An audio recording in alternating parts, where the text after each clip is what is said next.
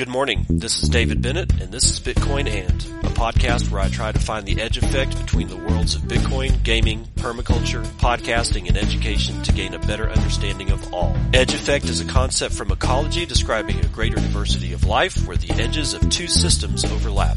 While species from either system can be found at the edge, it is important to note there are species in the overlap that exist in neither system, and that is what I seek to uncover. So join me in discovering the variety of things being created as Bitcoin rubs up against other systems.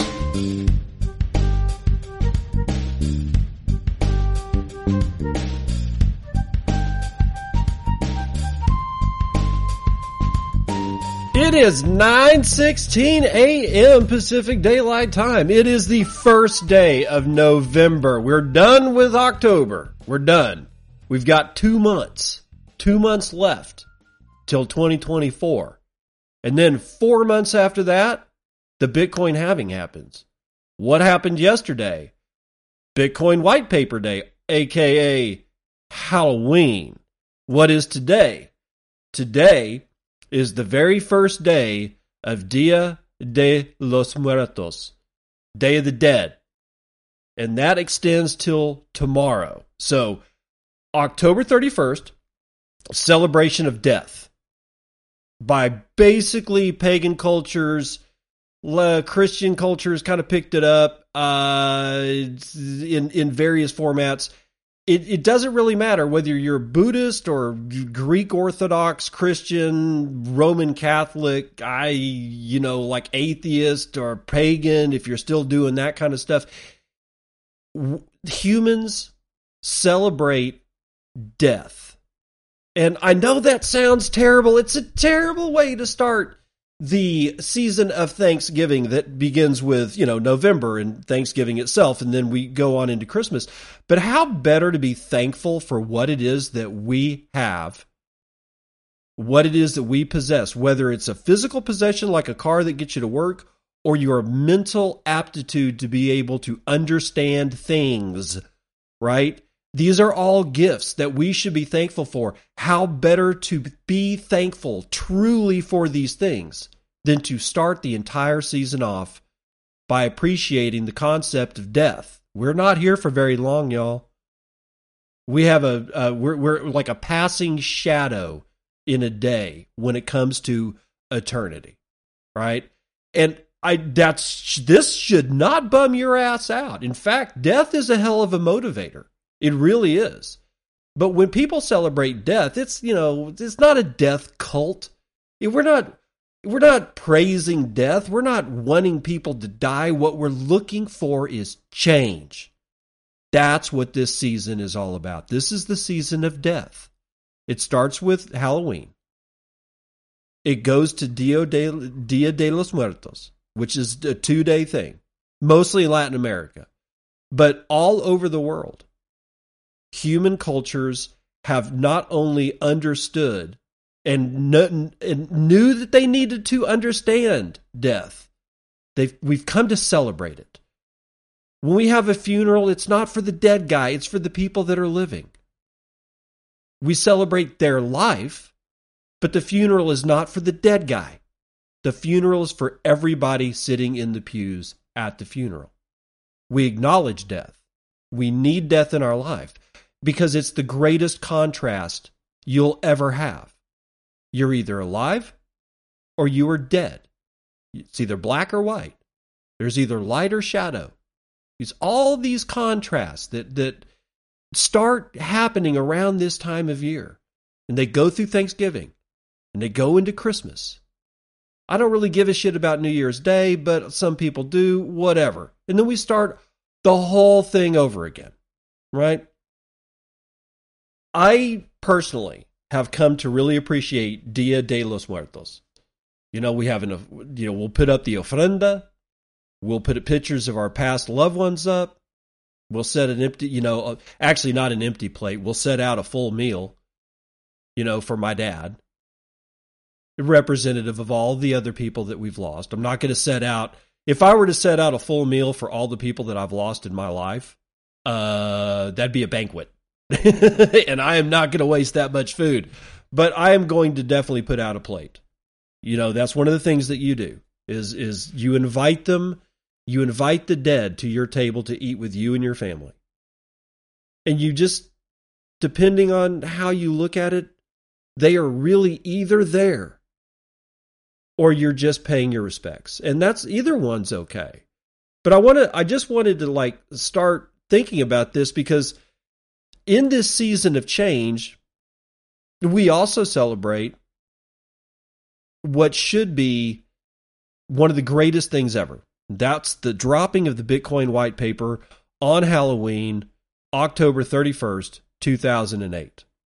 Now, I've got a piece here from Bitcoin Magazine written by Shinobi entitled Bitcoin's 15 Years of Evolution and a Look Beyond the Original White Paper. But before we read it, I want to imbue the fact that the way that I'm thinking about why it is Satoshi Nakamoto decided of all days to drop something as impactful as the Bitcoin white paper onto the world's population on Halloween, I've always wondered about why that day. That it could have been Thanksgiving, it could have been Christmas. Hey, here's your Christmas present. Uh, it could have been just some day of the week, right? Some non, like I don't know, maybe even President's Day when you, hey, it's Bitcoin, you know, mattress sale, yay, it, whatever. No, no, there was a. Ve- I think there was a very specific reason why October thirty first, two thousand and eight, was picked as the date for dropping the white paper. And I think it has something to do with change. Because if you've ever had a tarot reading, you, I know it. Oh, you're gonna go occult? Uh, Don't, dude. Zip up your panties, okay? Chill out. The tarot deck doesn't mean that, right? It's not a cult. It's not evil. It's not, you know, siding with the devil. I don't know where the hell any of this shit came from. Because if you've ever played a hand of poker, you owe that entire game to the tarot deck. Yes, you do. It's that ancient. That's what was the progenitor of the card card games that we have today. A tarot deck. Ancient. This thing is ancient. One of the cards is the death card. And if you pull that card, if that card is laid down in your reading, most people shit the bed. It means I'm going to die. No, it absolutely does not mean you're going to die. In fact, that death card actually means change. It is the end of something and the beginning of something else. And I really, I don't know, but I got a real gut feeling that Satoshi Nakamoto dropped the white paper when he did because it was the death of the old legacy financial system and the beginning of something new. Money that was not held in the hands of those who seek to enslave you. And even if they even if I'm just being completely hyperbolic there, they may not maybe they don't want to enslave you, but they don't like you. And even if they don't like you, because that means that they kind of got to know you, they don't give a shit about you. Have you been invited to dinner by the Biden family? No, you have not. Have you ever shook Gary Gensler's hand? No, you haven't. And if you did shake his hand, was it just at a, you know, at a graduation? Doesn't count. No, none of these people have us over for dinner. They don't invite us out to lunch. They don't give a shit about us, right? Personally, I think they seek to enslave us because I think that they're all evil.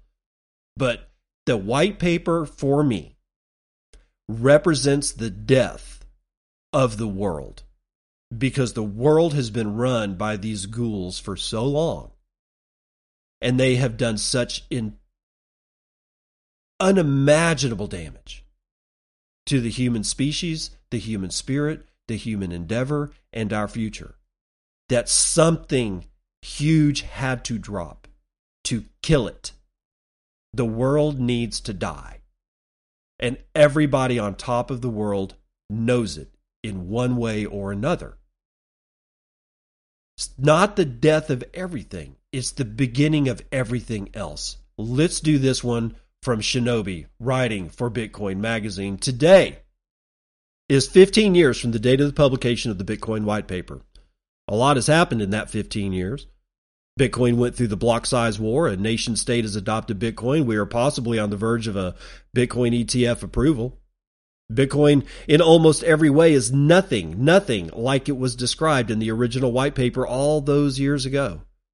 The network has grown, it has changed, it's evolved on a social level, an economic level, and a technical level. It's co- a completely different animal than it was all those many years ago. I feel like on this day, every year, people tend to focus on Bitcoin as it was all the way back in 2008. People get nostalgic about the basic design with no mention of mining pools or ASICs or second layer protocols.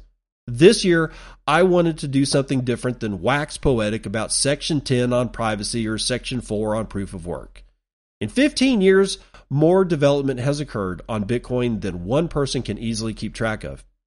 There's been a good number of white papers over that time period since the original white paper itself. So, why do we keep focusing just on the one original white paper every year on this day?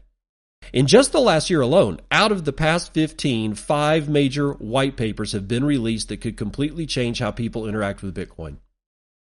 Bitcoin itself, just continuing to exist as it is right now, is a massive and world changing achievement, but that is not enough to create the world that many of us want to see.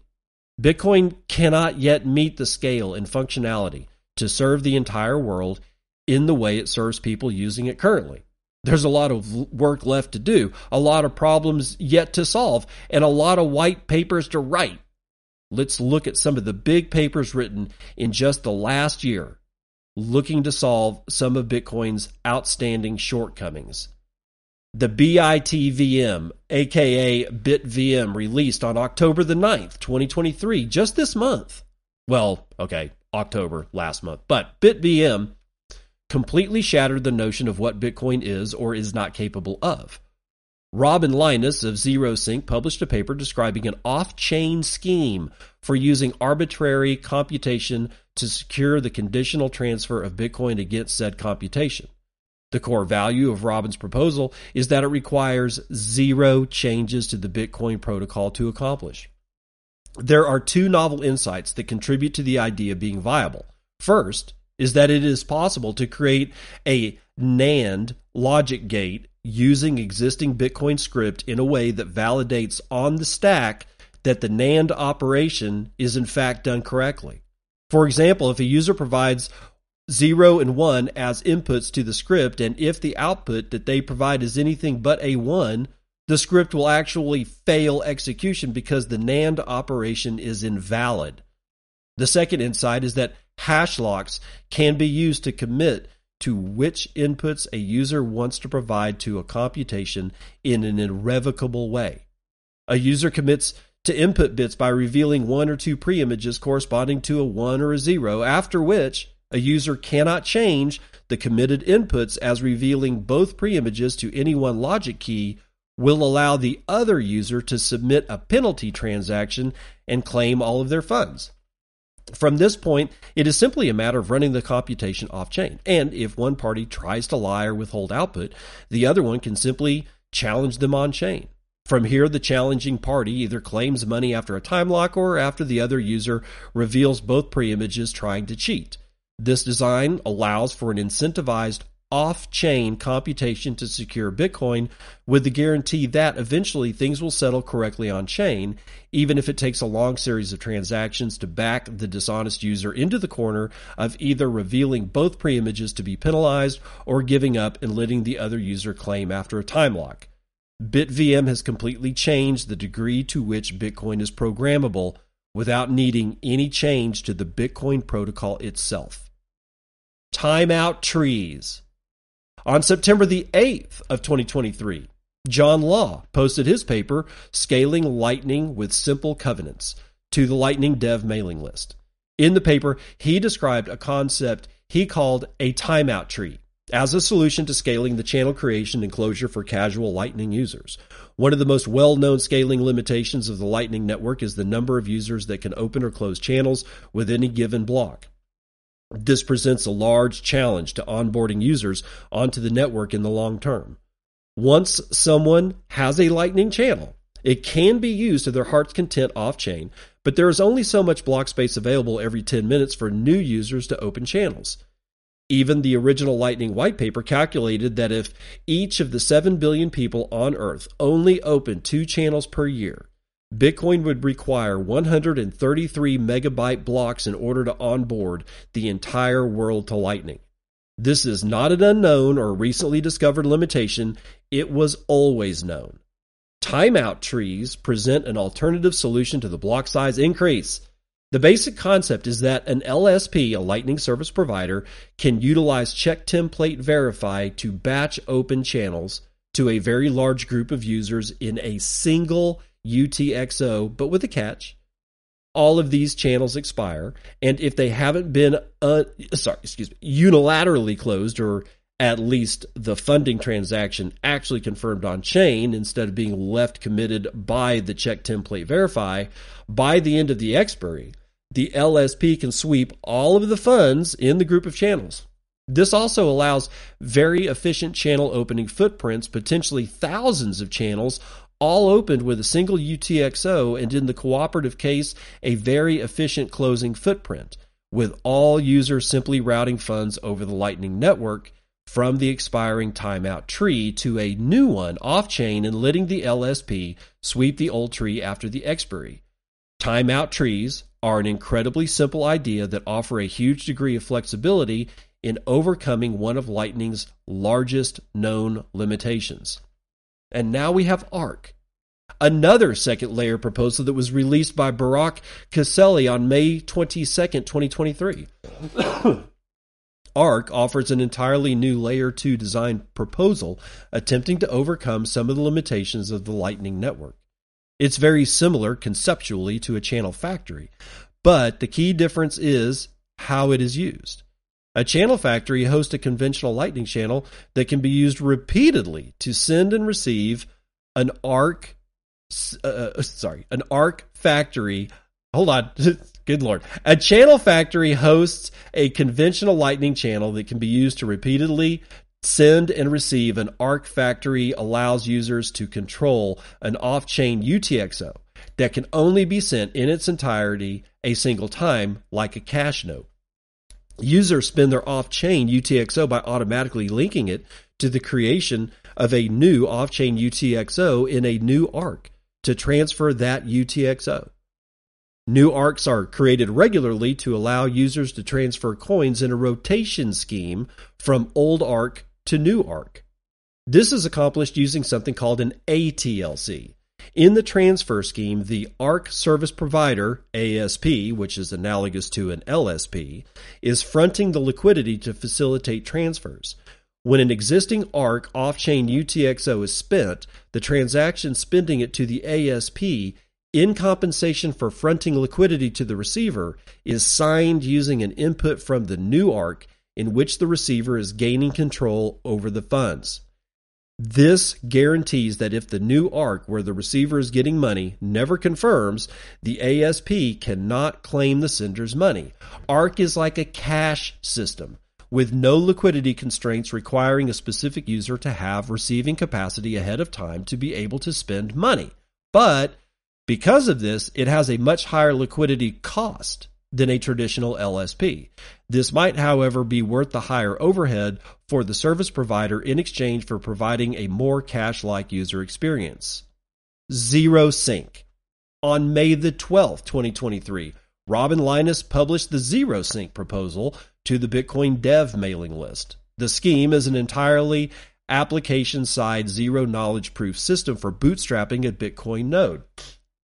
Composed of three separate proofs, ZeroSync has the potential to enable trustless bootstrapping of a new Bitcoin node without having to actually download and process the entire historical blockchain. The first of the three proofs covers the validity of block headers, header, headers in the blockchain, providing a succinct proof on the order of kilobytes that the difficulty requirement for each block header is successfully met. The second proof validates the UTXO set at each block height by using Utreexo, a prior proposal to allow nodes to validate blocks without having the entire UTXO set. Lastly, the final proof will actually provide a guarantee that all historical signatures and other witness data in the blockchain are valid. Together, these three proofs would allow a node to simply download the current UTXO set in addition to a small proof at the most a few kilobytes in size and instantly having a fully trustless and validating node running. This will completely change the cost of users fully validating the system when interacting with Bitcoin. CivKit. Remember CivKit? On May the 1st, 2023, Antoine Riard posted the CivKit a peer to peer electronic market system white paper written in collaboration with Nicholas Gregory and Ray Youssef to the Bitcoin Dev mailing list. CivKit proposed a decentralized marketplace for trading everything from fiat currency for Bitcoin to goods and services built on top of the Nostr protocol. Because of the dependence on Nostr and how that protocol works, every user of CivKit would inherently possess an identity key to authorize messages posted on the marketplace, as well as form part of a reputational system. In combination with locked funds on the blockchain constituting a bond, market board operators can establish bond requirement policies to allow users to post offers for orders. With the basis for a reputational system, a resilient broadcast and communication mechanism, and Bitcoin itself as the basis for escrow contracts for trades, CivKit has the potential to be a powerhouse protocol facilitating peer to peer economic activity using Bitcoin as a means of exchange. One of the most important axioms long term for Bitcoin's success is its use as a means of exchange in a circular economy. Without this peer to peer monetization, it risks falling victim to the trappings of regulatory capture. CivKit could be a framework and foundation to prevent that outcome. So here's to the next 15 years. These are not even all of the proposals that have been released just this year. Some floating around aren't even formal white papers, but this is a small taste of the massive progress that has happened in the Bitcoin ecosystem in just the last year. There is still everything that happened the year before that, and the year before that, not to mention going back another 14 years. People love to talk about how Bitcoin isn't going anywhere or doing anything interesting, or that no technical development occurs and it is a stagnating and dying coin. After going through just some of the big proposals in only the last year, does Bitcoin seem like a stagnant and dying project to you? Should we just give up, pack it all in, and go home? After 15 years of time, hard work on the part of many, and the numerous possible avenues to explore to continue improving and extending this project, does it feel dead to you? It doesn't to me. Me either, Shinobi. It does. It, it has not felt dead in, in forever. These five proposals was it five? I think it was five. One, two, three, four, and five. Yes. Those five proposals by themselves are all huge. I don't think a single one of them actually requires a change to Bitcoin's core protocol. Pretty sure it doesn't. I could be wrong, but I, I don't think so. Yet, these five, and like Shinobi said, I think that there has been 15 of them. Uh, well, maybe not 15 papers, but there's been there has been a lot of papers written. And nobody sits down and writes one of these white papers without a damn good idea of how to get it implemented. That's why they write the white paper in the first place. You know, I mean, excluding the the shit coinery white papers, don't worry about those. That's all just scam scammatics. But these things, these are these are dyed in the wool, true academic thought processes that if they come to Bitcoin, and some of them will, some of them won't. You know, I don't know if Ark is actually ever going to happen. But I don't know if BitVM is actually going to happen. It depends on the tenacity of the people that want to actually get it in there. We will have to see. The whole point is we are in a continuous state of change. What does that actually mean? Well, if you were listening to the first part of the show, it means that we are in a constant state of death. We are constantly dying. That's one of the reasons why people can't handle Bitcoin. It's like dying a little bit every day, but not in a bad way. They people think of death always as the bad thing, and it's not. We are but a mote on the ass of humanity, and we are not here for long. We're in a constant state of flux. We're in a constant state of change. By definition, we're, we are living in a constant state of death. It is the ultimate of contrasts. Now, a Bitcoin ETF. What could possibly go wrong? Mat Di Salvo from Decrypt. A Bitcoin exchange traded fund is on the way to Wall Street if market prognosticators are to be believed. And this will be great for the crypto industry. That's not as universally believed as recent price rallies might suggest. Analysts from Crypto, CryptoQuant said that the approval of such a product will mean institutions flood the space with cash, in turn, leading the price of Bitcoin to rocket. This may or may not be true. Others, like Hayden Hughes, co founder of social trading platform Alpha Impact, who spoke to Bloomberg, have posited that the approval of a Bitcoin ETF has already been priced in, meaning there's a low chance the price will sustain any massive gains.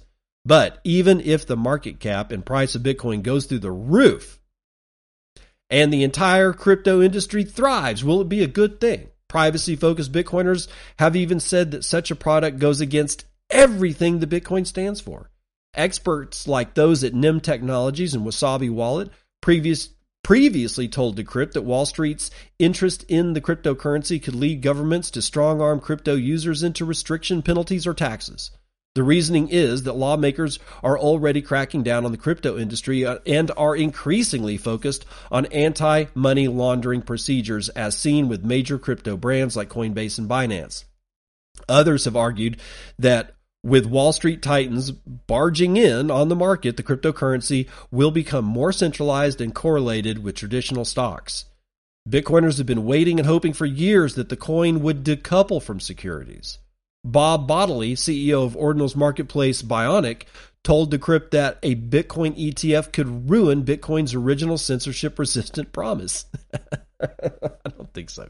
Quote, the worry with a Bitcoin ETF is that we'll have so much Bitcoin locked up in ETFs that now we have compromised the original vision for Bitcoin, where we have tons of Bitcoin in ETFs that are highly correlated to stocks, behave like stocks, that people buy and sell them like stocks. And in the large majority of cases, we're going to have central custodian ownership. Bodily was referring to Bitcoin's quality of allowing anyone to use the network and make transactions without getting shut down by a government or authority. The idea is that anyone who can download Bitcoin wallet software, run a node, and complete transactions can do so without being stopped. And typically, it's hard to stop that. But if Bitcoin ETFs on the Wall Street and centralized custodians become normal, and perhaps the only known way for people to get exposure to Bitcoin, users could eventually get banned from the network. Nope. I God, I ah, that's not how this works. Quote. As long as you can self custody, then you can be a unique individual participant in the Bitcoin network, added Bodily. If Bitcoin ETFs become the only legal way to access Bitcoin and self custody is illegal like gold back in the 70s, then this would compromise Bitcoin's core value proposition because people couldn't legally self custody their assets. End quote. Craig Raw, developer of the Bitcoin Sparrow wallet, added that privacy and profits don't always go hand in hand. While the cypherpunks, advocates who want social change via cryptographic tools, want people to have private interactions, institutions care about their bottom line. Quote, sometimes these goals will align, sometimes they will not, Raw said. Quote, what is key to the cypherpunks is that individuals can continue to find privacy in the tools regardless of institutional adoption, he explained. Such tools already exist in the Bitcoin and wider crypto world. There are apps like CoinJoin, which people use to obfuscate Bitcoin transactions. There are already tensions between privacy advocates in the crypto world and authorities. Feds last year banned U.S. citizens from using the Tornado Cash app, a coin mixer, which allows users to make private transactions on the Ethereum network. America's biggest crypto exchange, Coinbase, then slammed the government's reasoning for doing so and has since funded a lawsuit against the Treasury Department. The idea that traditional finance entering the crypto world isn't necessarily good is not new. Custodia Bank CEO Caitlin Long said all the way back in 2018 that while such a project, product could be good for the industry, the financialization of the crypto world could be bad if it leads to too much liquidity from leveraged traders wanting quick, short term gains entering the market. This in turn could push long term hodlers to resist it simply by keeping their coins away from the financial system. Analysts right now say that, for better or worse, it's now just a matter of time before a Bitcoin ETF hits Wall Street. JP Morgan has even said it could happen before Christmas. The product is likely to lead a ton of money flooding into the space, but will Bitcoin keep its original qualities?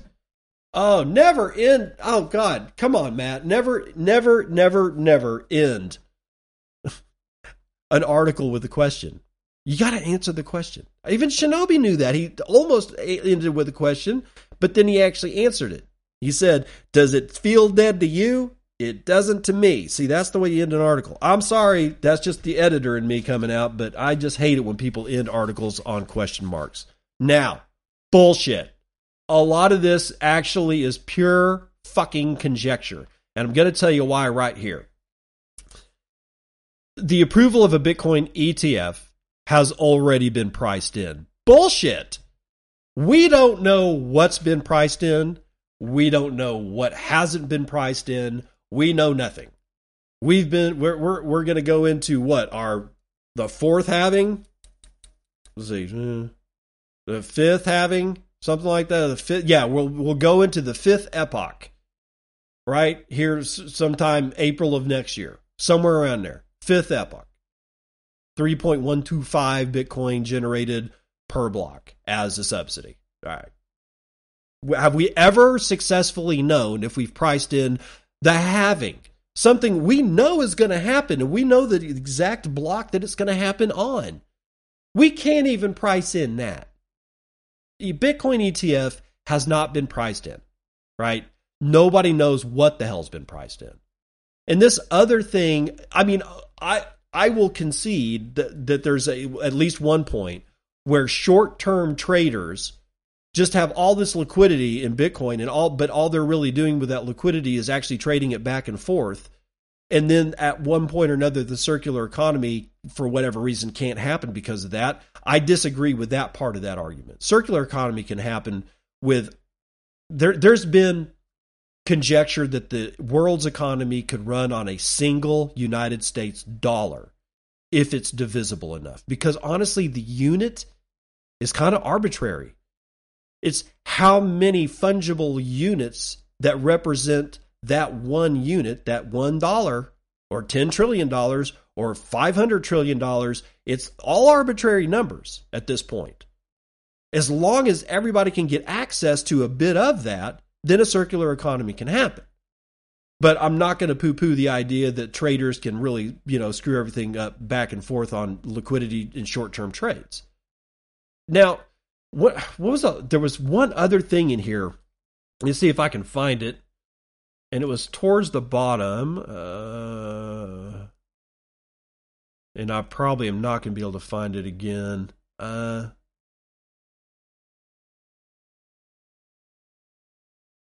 yeah, I'm not going to be able to find it. But I just honestly, I think this is we're we're just so used to reacting poorly to any amount of FUD. Like this whole recycling network attack on Lightning, and everybody just lost their shit about it. I mean, I've seen my forwarding on my Lightning node almost plummet to a standstill ever since that news broke.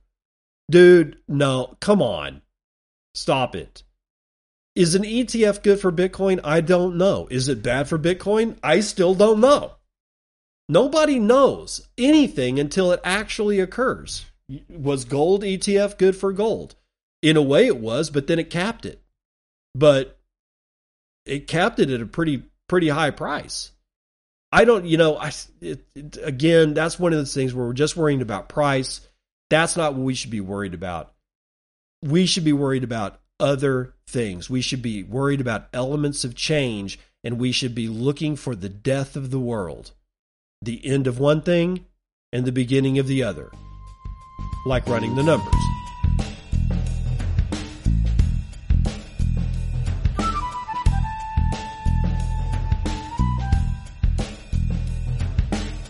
CNBC futures and commodities. I got Earl. It's actually up today, 0.35% to $81.37.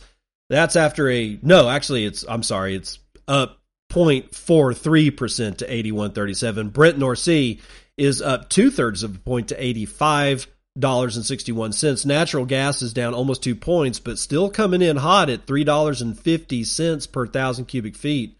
Um, Gasoline is unchanged at $2.22 a gallon. Gold is down a half. Silver is down a point. Platinum is down 1.6. Copper unchanged. Palladium down 0.41%. Uh, ag is fully mixed. Biggest winner today is going to be what? Sugar, of course. It's always sugar. Biggest loser is coffee, damn near 5% down on the day. Uh, live cattle up scant. Lean hogs down a third. Feeder cattle up almost a half. The Dow is up a quarter. No, the Dow is unchanged. The S&P is up a quarter. The Nasdaq is up a half, and the S&P Mini is down a third. Bonds, well, all the yields have come down except for the one-month bond, which eked up to 5.39%. The 30-year bond's chilling out at 4.98%. 20-year bond is at 5. 0.17%. 10 year bond is at 4.81. And the DXY, the dollar index, is up almost, well, actually almost a full third of a point to 106.97. That's 106.97. So it's dollars gaining strength. How, you might ask? I don't know. Everything's too confusing. It's a clown show. I have tickets to it. Apparently, I was given given tickets at birth to this clown show, so I'm going to enjoy my popcorn. Why? Because I have Bitcoin, which is valued at thirty-four thousand four hundred and sixty dollars right now. Uh, average transaction value 0.58 BTC, median transaction value 96 bucks. Block times are low, 9 minutes 10 seconds. Got 0.13 BTC taken in fees on a per block basis and 20 overall in the last 24 hours at 2.74% downside on hash rate. We're at 476 exahashes per second. Your shitcoin indicator, which indicates what shitcoins are doing, is Dogecoin, and it is down 6.6 United States pennies. We got a $673.4 billion market cap. That is 5.1% of gold's market cap. You can now purchase 17.6 ounces of shiny metal rocks with your one Bitcoin, of which there are 19,530,161.78 of. 5,294 of those are in the Lightning Network, now valued at $182.5 million, being run over 14,545 nodes, sporting 62,771 payment channels that we can see, and 82.2% of all that shit's being run over Tor. Mempools, still full. Well, getting full. Uh, depending on how you look at it. 135 blocks carrying 50,000 transactions waiting to clear. High priority transactions are going to cost you 26 Satoshis per VByte. Low priority is going for 20. And anything under 2.41 Satoshis per VByte is being purged from mempools around the world. Mempool.space mining is showing a hash rate of 511.2 exahashes per second. And we did hit an all time high of hash rate. Uh, it was either yesterday or the day before. I can't remember when, but it was really high, like 540 or 560 exahashes per second. It was really, really high. and I am nowhere close to the top 10 on Fountain App, but it doesn't matter because I got friends like Letter6173 with a striper boost that says sats for value provided. Thank you, bro. Vake with 1200 clapping hands. Pies with a thousand says, Dave, your rants are probably my favorite part of the show. Shit. Let them rip, my brother. God's death with 370 says, that commercial Maddie chuckle. Thank you, sir. Oh, made me chuckle. Okay, it says Maddie, but I'm sure it's a typo. That commercial made me chuckle. Thank you, sir. No, thank you.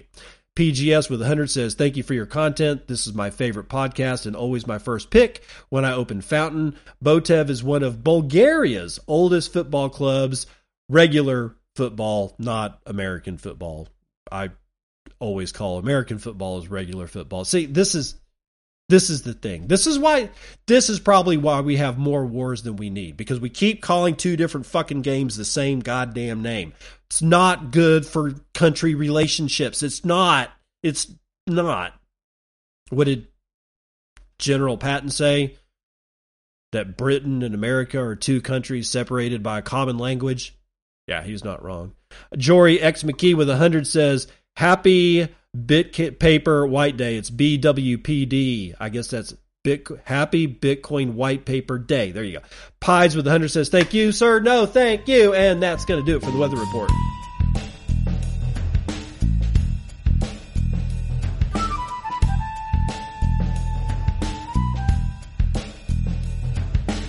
Welcome to part two of the news that you can use, and it should be noted that noted that the Botev Football Club from Bulgaria has now released yet another note on Nostr saying that they accept Bitcoin. That's right, another football club saying that they accept Bitcoin. Let me say it for a third time. Botev on Nostr, which is cool by itself, again on Nostr has said that they accept Bitcoin. Nice.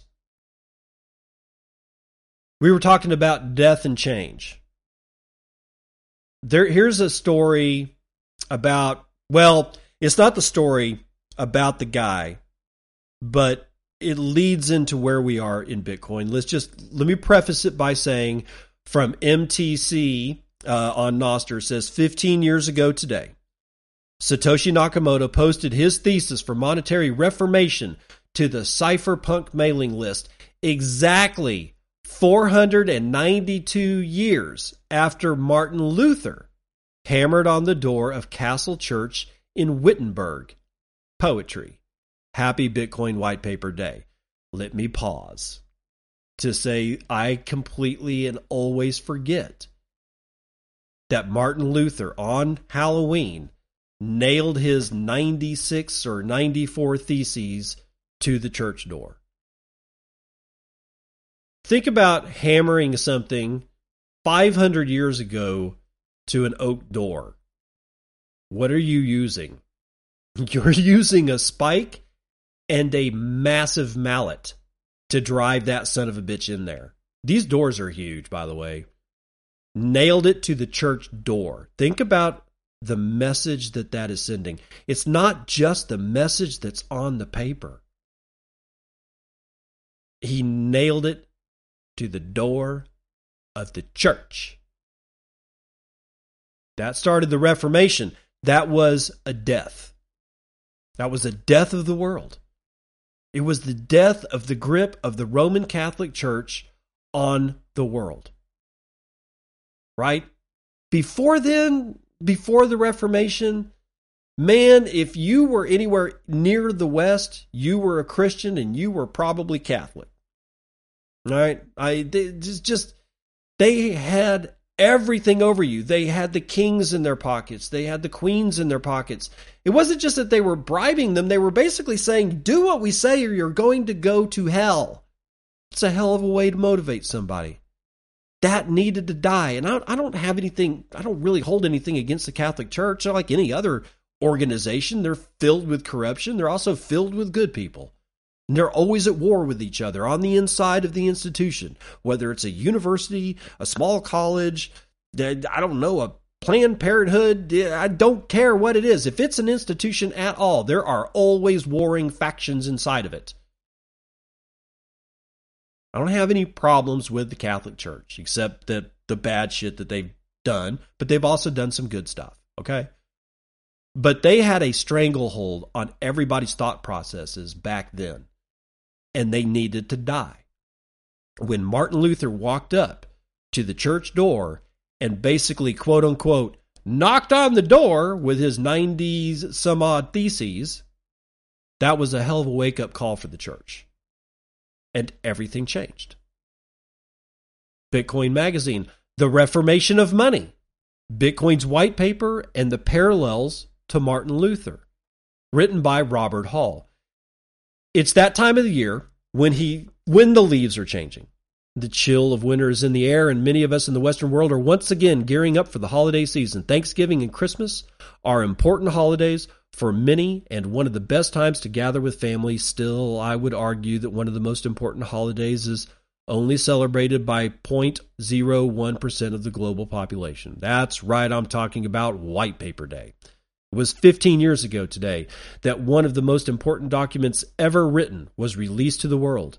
The importance of this document is akin to Martin Luther, who published his 95 Theses in Wittenberg, Germany on October 31st, 1517. Satoshi Nakamoto must have been a student of history because there is little chance this was a coincidence, and Satoshi must have understood the significance of publishing the white paper on this day. The parallels between the white paper and the 95 Theses simply can't be ignored.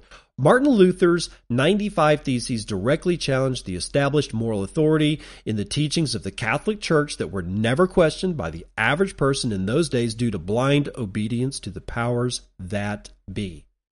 To the typical citizen back then, the church had the final say on everything and was never to be questioned. This system worked for a very long time until one day people started asking questions. Such meaningful change to how people see the world, such as what occurred during the Reformation, doesn't happen in a vacuum. There was a series of events that led people to this paradigm shift, this change. The Catholic Church in the 1500s operated more like a government than a religious institution. Popes in those days were in charge of massive bureaucracies that dealt with everything from forging alliances, building armies, and preying on the fears of their congregants to create a corrupt money making enterprise. Essentially, over the centuries, the Catholic Church diverged from the original mission of spreading the gospel and obeying God's commandments and became more focused on worldly issues of money and power. The same paradigm shift about money and power is occurring right now and is present in the Genesis block quote. The Times, 3rd January 2009, Chancellor on brink of second bailout for banks is more than an observation of the news. It is a realization that the global monetary system is irreparably broken. Man has proven time and time again over the centuries that when given absolute power over the lives of others, even the most pious and well meaning among us will become corrupt. It is a fatal flaw in the human condition. The only thing we as humans can do is to mitigate this urge as much as possible. This is what makes the Bitcoin white paper such a profound and essential part of world history. Everybody knows, young and old, that money makes the world go round. This is why most people roll out of bed, head to a job that they hate to earn little pieces of paper that their governments say has value. People do this because they want the pieces of paper they want what the pieces of paper represent. These pieces of paper represented time, labor, and desires for goods and services that can benefit their lives. Just like in the days of Martin Luther, the masses were content with the church having all the power. People today are content with governments controlling the money printer, but a few are starting to ask questions and notice things. The surging inflation of the last two years is becoming hard for the average consumer to ignore. And the burgeoning global debt crisis is an intractable problem that central banks can only solve by printing more political currency units, thus further devaluing them in a vicious cycle until monetary collapse. The publication of the Bitcoin white paper and the widespread dissemination of this information has shown the world that there is a better way to create money in a way that takes the power and temptation away from our so called leaders to print new money at will for their own benefit. Bitcoin binds this innate temptation towards corruption in an unbreakable chain of positive incentives, decentralization, transparency, and hard cap supply enabled by the ingenious difficulty adjustment and backed by the world's energy. These features never existed in the barter system, the gold standard, or the fiat system that we are living under right now. Today, we have the opportunity to remake the world with better money that works for everyone and not just the elite. This is a social experiment that has never been tried in human history and is one that we can ill afford not to try. We've seen the results of other types of money. Why not try money that can't be created out of thin air or, you know, confiscated by governments? What else do we have to lose? Our backs are against the wall, folks. It's either freedom or tyranny, liberty or death. Which way will humanity go? On this glorious white paper day, choose hope over despair.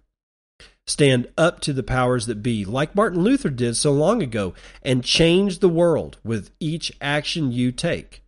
Remember, it does not take a majority to prevail, but rather an irate, tireless minority keen on setting brush fires of freedom in the minds of men. Those words were spoken by Samuel Adams, one of the founding fathers of the United States of America.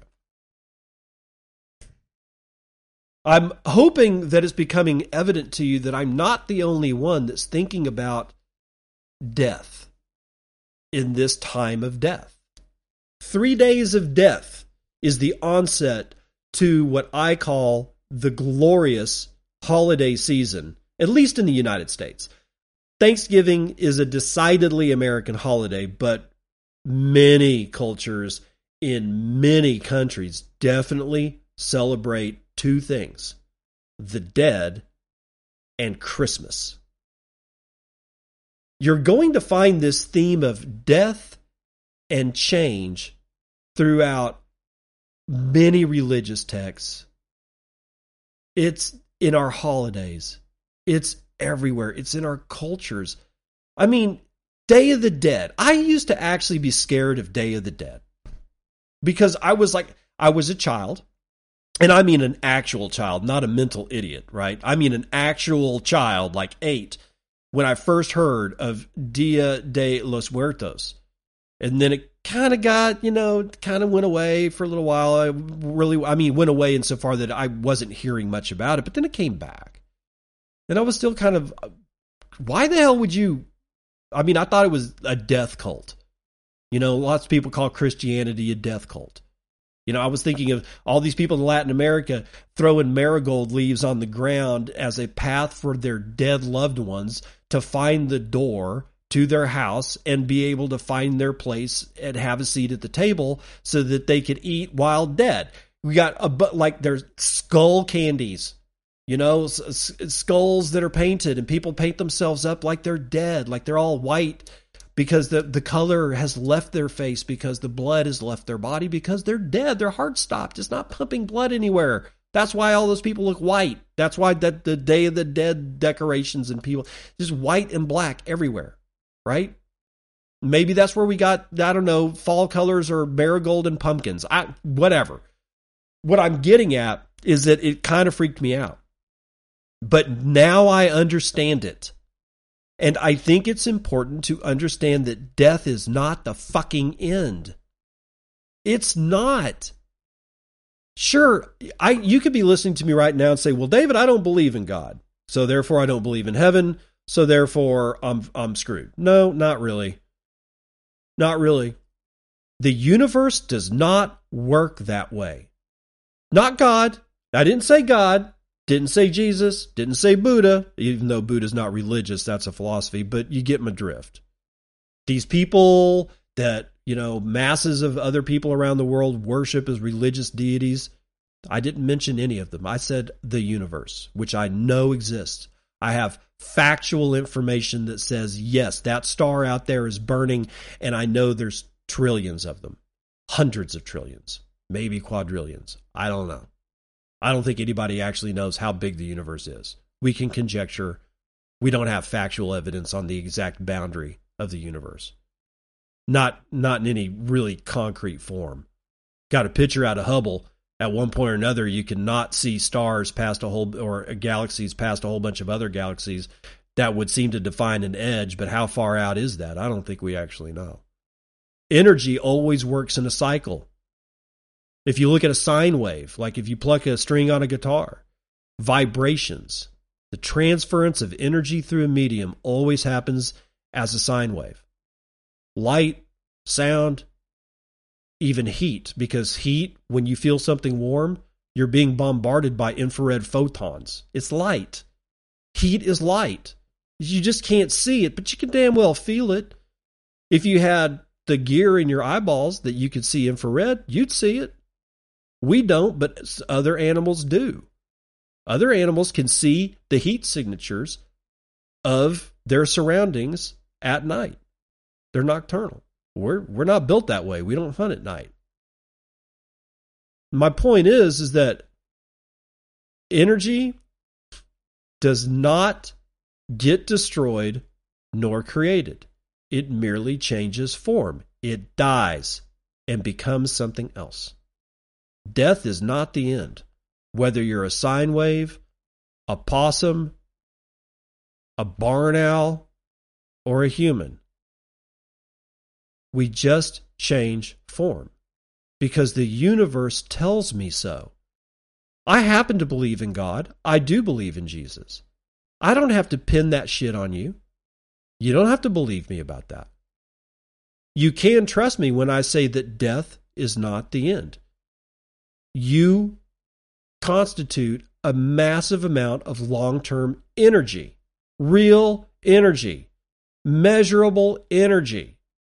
When you die, that energy doesn't die. It can't. It goes against every law of physics that we know. We've never seen anybody destroy energy. People have tried. It's impossible. We've never been able to do it. It doesn't make sense for the way the universe works either. That's why it's a law. It's just it's a law. These are the laws of physics and thermodynamics. You cannot destroy energy. So all the neural energy, the, the electrical impulses that are going around in your brain, do you think that they just all the energy that you've ever emitted out of your brain, every thought that you have, is a connection between these neurons and they all pump out energy. Do you think that they haven't basically propagated a magnetic analog of that out into the universe? And who are you to say that that has died? It doesn't. If I wrap a coil of wire around a nail and I hook that son of a bitch to a battery, the electrons are going to flow in that coil around that nail. And what have I done? I've made a magnet. Because by flipping the electrical field 90 degrees, I get a magnetic field. If you think that shit's not happening in your brain every time you form a thought, you are wrong. I freaked my biology teacher out one day saying, Hey, if I've got a bunch of electrons, you know, in the form of calcium ions flowing down a nerve, wouldn't it by definition create a magnetic field? And he's like, I, I don't know. And it doesn't mean that I'm, I'm not saying that I'm smarter than him. It's just that I don't think people think about that. Every thought that you've ever had has emanated out of your skull into the ether of the universe. Its magnetic waves are energy. It's a form of energy. It's part of the mag. It's part of the, the, the electromagnetic spectrum. That's why we call it electromagnetic. When you fell in love for the first time, you had thoughts that formed in your head. That was because a whole bunch of different neurons were firing calcium ions down its length and every single one of those, by definition, because of physics, formed a, a magnetic field. That magnetic field combined itself and float and is, is has propagated. How I don't know. I, I would say at the speed of light, but I don't know what magnetic fields travel at. But I do know that you're out there. You, we are all part of the universe, not just because we're made of the stardust, the same shit that stars are made from and that exploding stars made iron, which is the in the hemoglobin in our blood. No, the thoughts that we've had, the actions that we've taken. Have you ever dropped a log in the forest? Congratulations, you've created you know concussive energy that traveled in waves. It doesn't die. It may get so squelched that we can't detect it, but all those waves are still there. Sure, I'm I'm sure there's a physicist out there that's laughing at me. I'll, I'll debate your ass. I will. I I mean I believe in this so strongly that I would this will be one of the things that I would actually risk losing my ass on because I think it's that important that we understand that death is not the end whether you believe in God or not whether you whether you're a Shinto in in you know Japan I don't know whether whatever gods you worship in I don't know some far-flung country in Africa I don't care the universe tells me death is not the end of you. It is the change of you, though. And that's where we are with Bitcoin right now. that's why I wanted to read these two pieces this piece about Martin Luther and its similarities to Bitcoin, with him nailing his 95 theses to the church door, and Shinobi's piece about all these, these five things that have come up, these five white papers that have come up in the last year alone that represents real, substantial potential change to Bitcoin without actually changing Bitcoin. It's all a matter of our perception and how we use a tool. I had no idea that you could use a crescent wrench as, a hammer in a pinch. I don't recommend it, by the way. It's not as good as a hammer, but it can get the job done. Never meant to drive a nail. If you do it right, you can use a crescent wrench to drive a nail because it's heavy, it's made of metal, and it's got a contact point, and you can swing it. It was never meant to be done that way, never meant to be used that way. We have no idea how Bitcoin is actually meant to be used. We have ideas about it, but we don't have all of the ideas about it. The ideas are coming. The ideas are coming. That's going to do it for the morning roundup.